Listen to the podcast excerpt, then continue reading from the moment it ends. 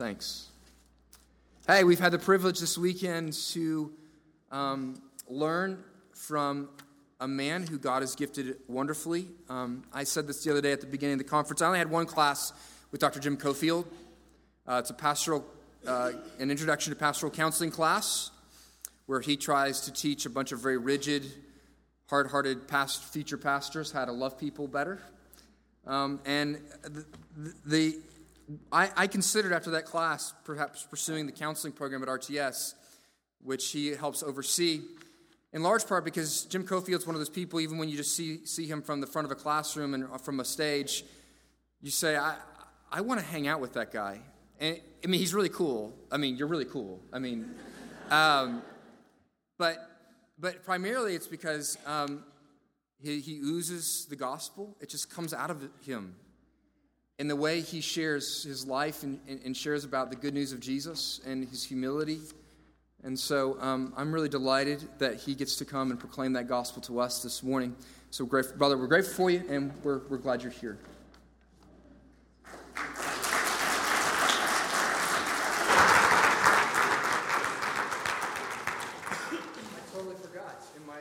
Children, you were dismissed to Children's Church. You've done yours. It almost got really exciting for you.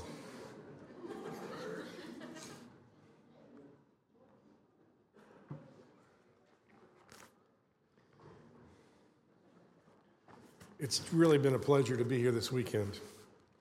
Um, I don't know Teddy Smith, uh, but there's some parallel stories that I do know. Um, I have a Teddy Smith in my family. My oldest son, Skylar, is autistic, and I wonder if, how he will be loved by a church and a congregation someday after we're gone. Um, so, this morning, what I'd like us to do together is I'd like us to look at a story in the Bible that's a Teddy Smith story. It's a story that you, when you first hear it, you think, I think I've heard that name before, but it only shows up in four chapters in the entire Bible. 18 times the, the, his name shows up. And it's a story of Mephibosheth. And I'd like us to look at that story together for just a few minutes because you and I are Mephibosheth. David in this story is our high priest. Um, and if you see yourself as Mephibosheth, as Teddy, as Skylar, I think it'll change the way you live. Now, I'm going to do something today. I'm going to introduce you to a disease you didn't know you had. But just like a, counselor, psychologist sort of person, I'm going to then tell you what the cure of it is. So you're going to find out that you have a disease you didn't know you have, and we'll get the cure of it all in one hour. I think that's just great. Um, so um, it's just a, a, a, privilege just to have been here with you. Um, the person who taught me about this disease is my son. He's, he's the best theologian I've ever met. I work with theologians at RTS, and they're just some of the smartest guys in the going. But probably the best theologian that's taught me the most about God would be my son, Skylar. And let me tell you a quick story of where he taught me probably one of the most important things about faith. But before we go any further, before we talk about God and before we look at his word together, let's talk to him. Could we just pray together? Father, thanks for this privilege to be here with these folks at this time. Father, we pray that your spirit would blow through here like a mighty wind this day. Father, everybody in this room is here by your design. There's not a surprise here. So you know the people that are just barely hanging on. You know the people that have been struggling the last few weeks. You know the people that are doing well. You know the people that fought on their way in. Everyone here is someone you've chosen and brought here this day. So, would you use this time in all of our lives? Father, for the people that are too comfortable, would you use this time to disrupt them? For the people that are disrupted, would you use this time to comfort them? That we would see you and that this time would glorify you is our prayer. We pray in the powerful name of your Son, Jesus. Amen. Skylar and I ride a two seater bicycle. By the way, if you want to, if you're getting ready to get married to somebody, don't do premarital counseling. Just ride a two seater bicycle with them. Because if you can go about five miles on that with a partner, you'll do okay. Because it's just a it's just a goat rodeo. You've got you, have got one person steering and one person. It just is it's just a bad idea. And so, Skylar can't. My, my son Skylar can't hold himself up by himself. So we have this two seater bike, and we we're two pretty good sized guys. We, we, we make a sight going down the road together. And we were, we were, um, we were riding, um, and in Florida, where I'm from Orlando, Florida, in Florida, sand's everywhere. And so we're coming around the corner, and the back wheel hits a patch of sand. And Skylar's on the back, and the back wheel starts to come out from under us. I mean, and these bikes, if you've ever seen them, they're, they're, they're really, really long. And so the back wheel starts to kind of slide out from under us.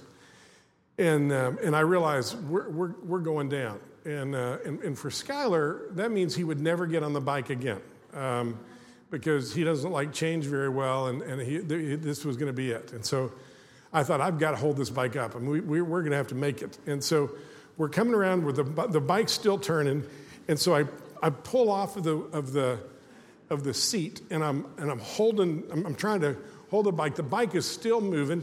And, and, and now the problem is, Skylar doesn't understand the physics of it at all. So, you know, you would know to lean a certain way to keep it from going. He's leaning the wrong way. The momentum is going, going further, and I'm, I'm holding the thing up as best I can.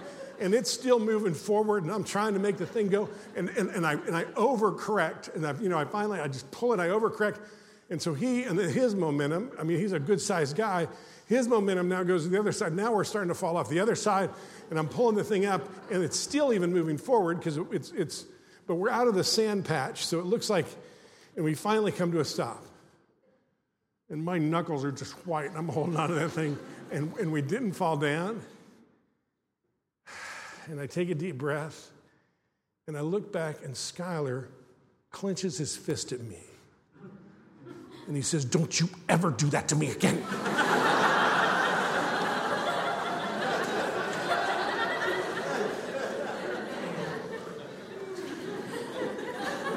And I, and, and I said, okay. And, and as we started, as we started to, to head back to the house, it, it hit me. Um, that's me with my Heavenly Father. He is holding me up, He is sustaining me. I don't even know how to lean to make life work. I am, I, I am the reason we're falling. I haven't peddled my share of anything. And as soon as it starts to get tough, as soon as things don't make sense to me, I clench my fist at God and say, Why are you making it so hard on me? Why do you make it so hard? Why is life so hard? And I realized at that moment that I suffer from spiritual autism. So do you. The gap between Teddy's mind and many of your minds would be about this far. The gap between my son Skylar's mind and my mind would be about this far. But the gap between our Heavenly Father and the priest who speaks between us, Christ, and my mind can't be measured. And so often, what my problem is, is I just don't understand because I can't understand. I don't understand the spiritual aspects of it all. I'm just sitting on the back of the bike wanting it to be an easier ride. And I suffer from the same thing spiritually that Teddy, Skylar, suffer from cognitively. We're all riding the short bus to glory. We're, we're all special needs. Every one of us is broken, scared, and we don't really know. And we don't even know what we don't know. And He's chosen us He's pursued us, and He invites us to ride with Him to glory, to make a difference, to, to be a part of His great redemptive story. He, he invites us to be a part of that, and we just get mad because it seems shakier than we thought it would be. So, my fellow special needs friends, I'd like to introduce you to Mephibosheth. Now, Mephibosheth had a crisis happen early in his life. You'll find the story of Mephibosheth in 2 Samuel. 2 Samuel, I'll have you turn to another passage, but just you don't have to turn to this one. I just want to tell you about this one, then we'll go to, so we're going to be in 2 Samuel 9 most of the morning. But 2 Samuel 4 is where we first meet Mephibosheth. And here's what's happened David is won. We're about to have an election coming up. What happened back then is when a king won, the previous kings would run for the hills because they could be killed. Their lives were in danger. And so when David won, Saul and his, they, they, they, his, his people all ran for the hills. Now, Mephibosheth um, was in that family. And he was, um, and his nurse picked him up um, and, and ran with him. And as she was running, she dropped him, and he became crippled in both of his legs. And the rest of his life, he was crippled, disabled. And he ran to live in exile because he was afraid of what David may do to him. That's Mephibosheth. Now, I want to tell you the first thing I want you to know is that there's some people who live like Mephibosheth in exile. You see, the way you see God and the way you see yourself and the way you think God sees you will determine how you live life. That's just true. The way you see God, the way you see yourself, and the way you think God sees you will determine how you live your life. And Mephibosheth, he thought David was out to get him was wanting to punish him and that he'd better hide. He thought his past disqualified him from relationship and safety, and so he was in exile, hiding away. Now, there's a few of you in this room that hide away in religiosity, but deep down, you believe you're disqualified for the kingdom of God. You believe that you're too crippled, you're too broken. There's something wrong with you. It could be something that happened to you, like Mephibosheth, or something you've done. But whatever it is, you believe your past disqualifies you. You believe you're damaged merchandise, that you're just not, yeah, this is true for other people, but you don't know me. Well, that'd be Mephibosheth. As a matter of fact, in a little bit, you're going to see that Mephibosheth called himself a dog. He called himself a dead dog. That's how he saw himself. So, how do you see the king, somebody to be afraid of? How do you see himself as a dog? How he thought the king saw him as an enemy. But that's not the truth of the story. How often do we live our lives based on a lie and we live our whole life on something that isn't true? What was true was David was looking for someone to bless because of his relationship with Jonathan. Let's go to that part. Mephibosheth in 2 Samuel 9.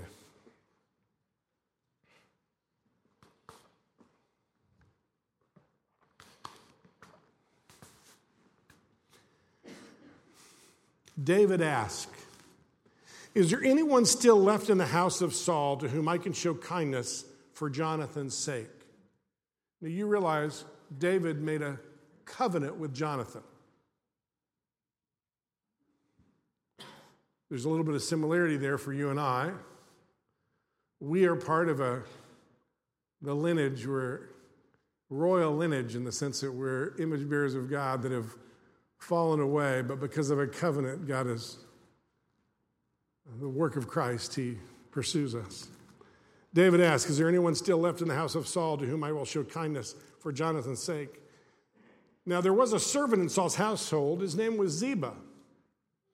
They called him to appear before David, the king, and said, Are you Ziba? Your servant, he replied. Hmm. So I guess you can either be afraid of the king, or be a servant of the king, or a son of the king. Let's keep reading. The king asked, Is there no one still left in the house of Saul whom I can show God's kindness? Ziba answered the king, There is still a son of Jonathan. There's a son of Jonathan. He's crippled in both feet. Where is he? The king asked. Ziba answered, He's in the house of Makir, son of Ammiel and Lodabar. So David said to the so David had him brought from Lodabar, of son of Ammiel, and Mephibosheth, son of Jonathan and son of Saul, came to David. He bowed down to pay honor to him.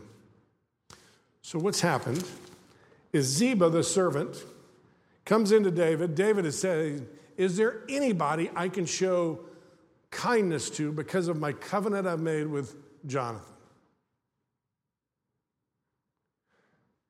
Ziba says, Well, there's, there's one guy, but he's no real, he's not much good to you. I mean, he's, he's crippled in both feet. He can't, he can't work for you. He, I mean, what, what can he do for you? There's not much he can offer you. Please be aware of this. God didn't choose you and invite you to the kingdom of God to use you. He didn't save you to use you, He saved you because He loves you. He can reach the world without our help. He invites you to be a part of His kingdom because He wants you to have a purposeful life. Uh, but let me tell you just a quick story. Then we'll get back to Mephibosheth. Is that okay? I'm not a very handy man. I don't, I don't do any of the man tasks well. I don't kill things, fix things, or make things. I, I just don't do the man tasks well. For Christmas this past year, my, my daughter made me a man box, her and her fiance, and it was you break the glass, and it had an axe in it, a cigar. I mean, it was just man stuff, you know, because I, I, don't, I don't fix things very well. So we had a doorknob on our front door break. It would have taken, it would have taken you an hour to fix. It would have taken most of you about an hour to fix. It'd take me about two and a half hours to fix. So I decided, I'm going to do this. I've got a PhD. I'm going to change my doorknob. I mean, how hard is that? my respect factor just went to zero in this room. Every man went, I'm not listening to this guy anymore. So, can't ride a bike and he can't fix a door. Why'd we invite him anyway? So, we come up, we, I, I said, you know, I make an announcement. I mean, you don't, when you don't fix things very often, when you do, you want to make a big deal out of it. So I announced this to the family, and Skylar says, I want to help. Well, what would have been a two hour job, now has, I've got a helper.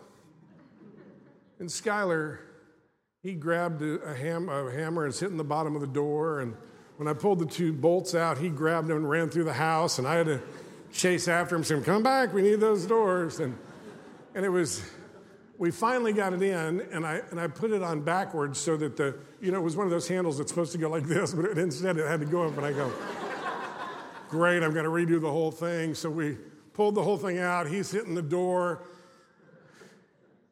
Mona comes home when we finish, my wife. Skylar sticks out his chest. He says, Mom, look what I did. I fixed the door. now, the truth is, I could have done it better without him. But he needed to be about his dad's business. He needed to feel like what he did mattered. And so we took longer. and he was invited to be about a, a big story. Remember when the Pharisees told Jesus to shut the people up, and he said, I could get the rocks to sing my praises. God doesn't need you, He wants you. He did not save you to use you, He saved you because He loves you. And He does love you. Mephibosheth wasn't much good to David. David pursued him because of the covenant he'd made with Jonathan.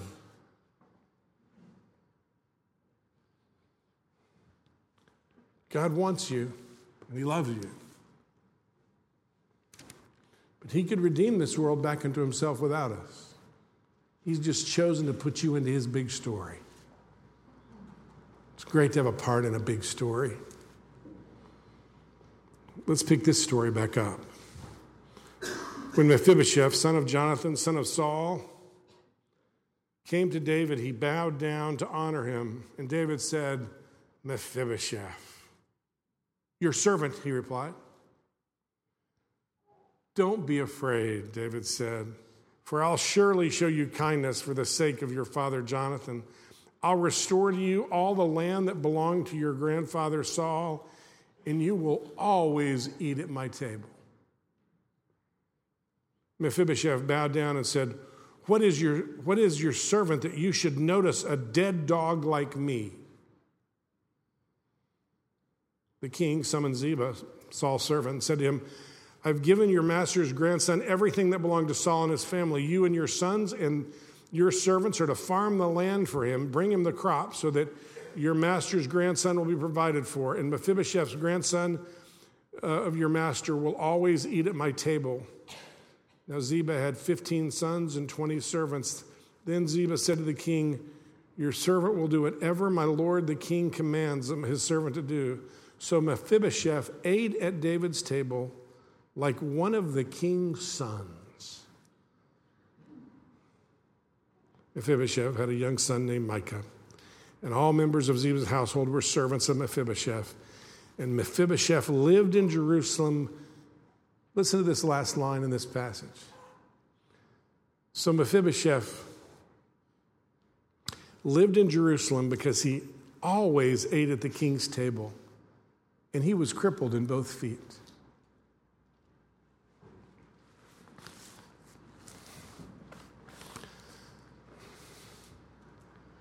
Just so much in that passage.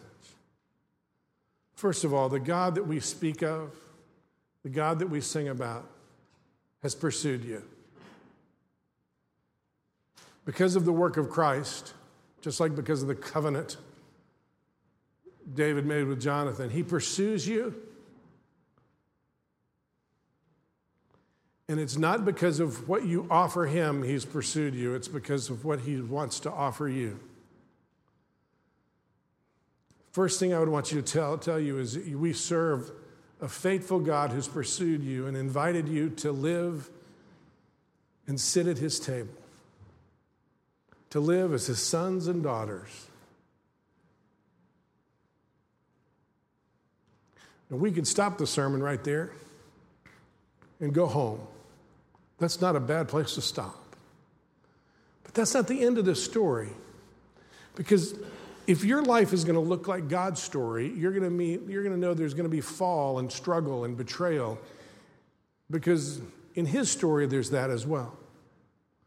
So, what happens next for Mephibosheth is David goes off to war, and Mephibosheth is, is home.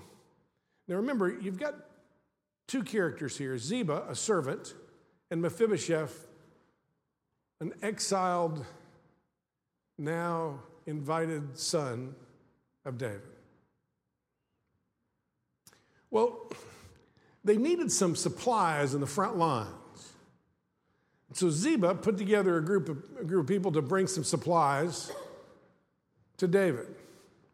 And when he was out there, Ziba because a servant is always trying to figure out how to get an angle and what they, how they can get with more.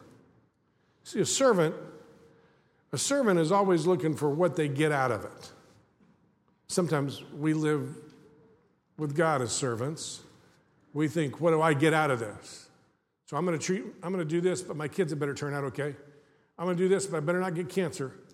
I'm going to do this, but I better have my. God, I did this for you. You owe me. That's how a servant thinks. So Ziba, always working an angle, headed out to the, to the front lines with supplies. And when David asked him, Where's Mephibosheth? David, I mean, uh, Ziba throws him under the bus and, and says, He's a waste. He didn't care. He doesn't care about you. I'm out here caring about you. David hears that, gets angry, and says, Forget it. I'm going to give you the land that I gave him. You're out here being faithful, he's not. Essentially, that's what happens. And that's where the, this analogy with our lives falls apart just a little bit. Well, the story continues. Let, us pick it up in um, 2 Samuel 19.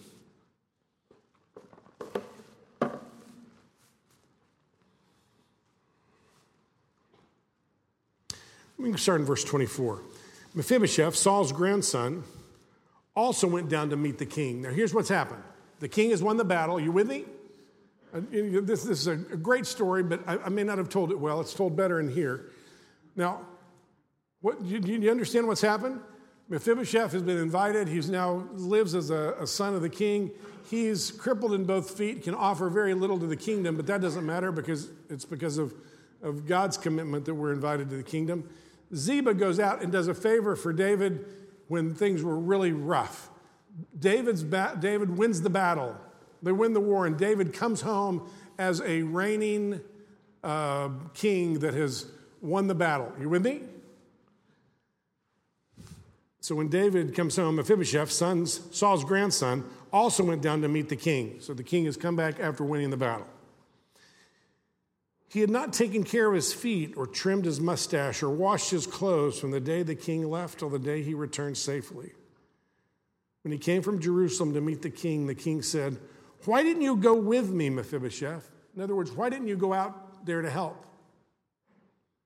He said, My lord the king, since I am your ser- servant, am lame, I said, I will have my donkey saddled and I'll ride it so I can go out with the king.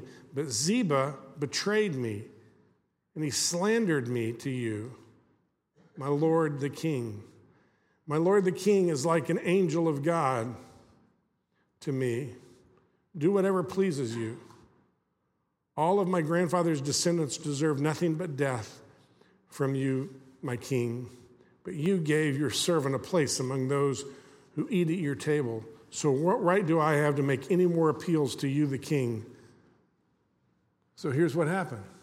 Now, that, that sounded kind of weird. He didn't take care of himself. Um, but when you, in, in, that culture, when you grieved sometimes, you would refuse to bathe and refuse, it was, like, as long as, as long as they're in battle, I will, you know, I will, um, I, I, won't um, do anything of vanity to myself. There, there's a way, and, and sometimes in culturally, there would be a way to, It'd be equivalent to like sometimes you're in the playoffs when men won't shave the whole time the playoffs are on until their team loses.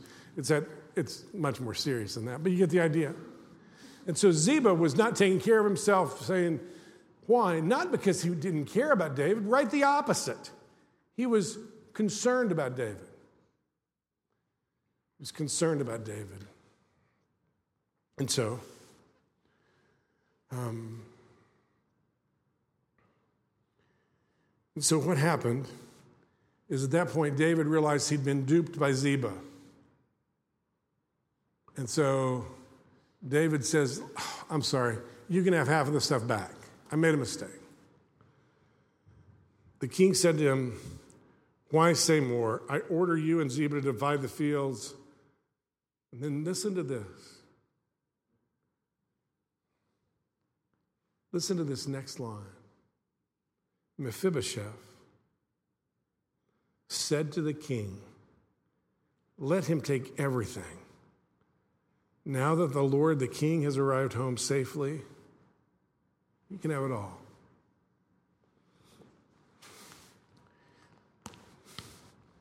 You got three choices, seems, of how you relate to God based on Mephibosheth. First of all, understanding that all of us are special needs and none of us completely understand it all, spiritually speaking. You can relate to him out of fear and hide from him and live a life of pretending in exile. You could live Ziba's life, live a life, tell a story of a servant that tries to do everything so God will be pleased with you so you can try to get more fields for yourself. Ultimately, that's a pretty disappointing way to live. Or you can live as a son and sit at his table. Listen to the words of Mephibosheth when David offers him stuff back. He says, Forget the stuff. I don't care about the land. I, my king has returned. That's who I care about. My king has returned. He can have the stuff. Most of us live our lives for false blessings or, or, or little trinkets or just stuff. Or we pretend. And God's inviting us to live in such a grander story. He's inviting us to live in this grand story where we, we come and sit at his table and we eat and, and live as his sons and his daughters. And most of us settled to live as servants, trying to get a little bit more, a little bit more, a little bit more. So this morning, I wanted to tell you a Teddy story. A story of a disabled man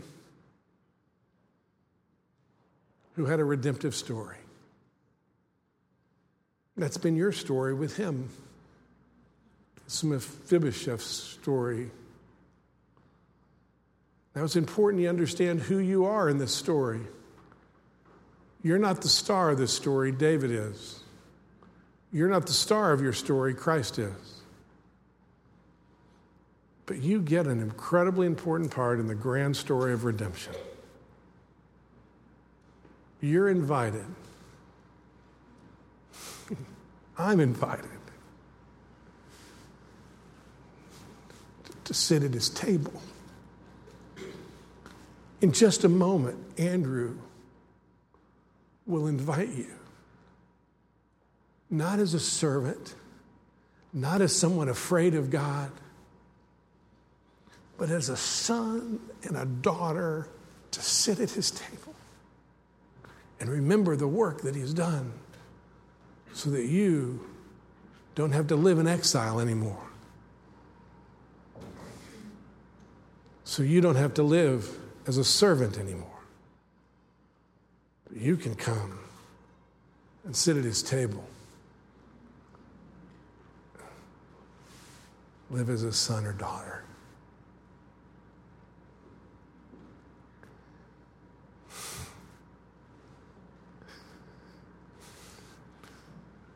All of us get confused.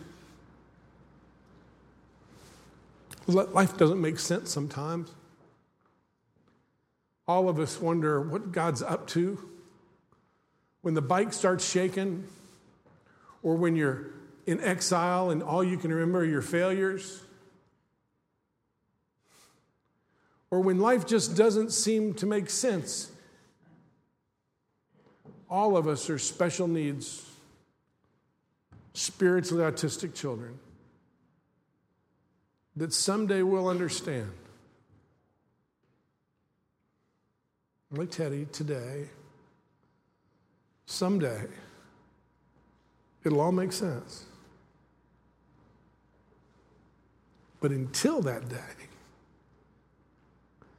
but until that day, He's inviting you and me to live as His sons and his daughters.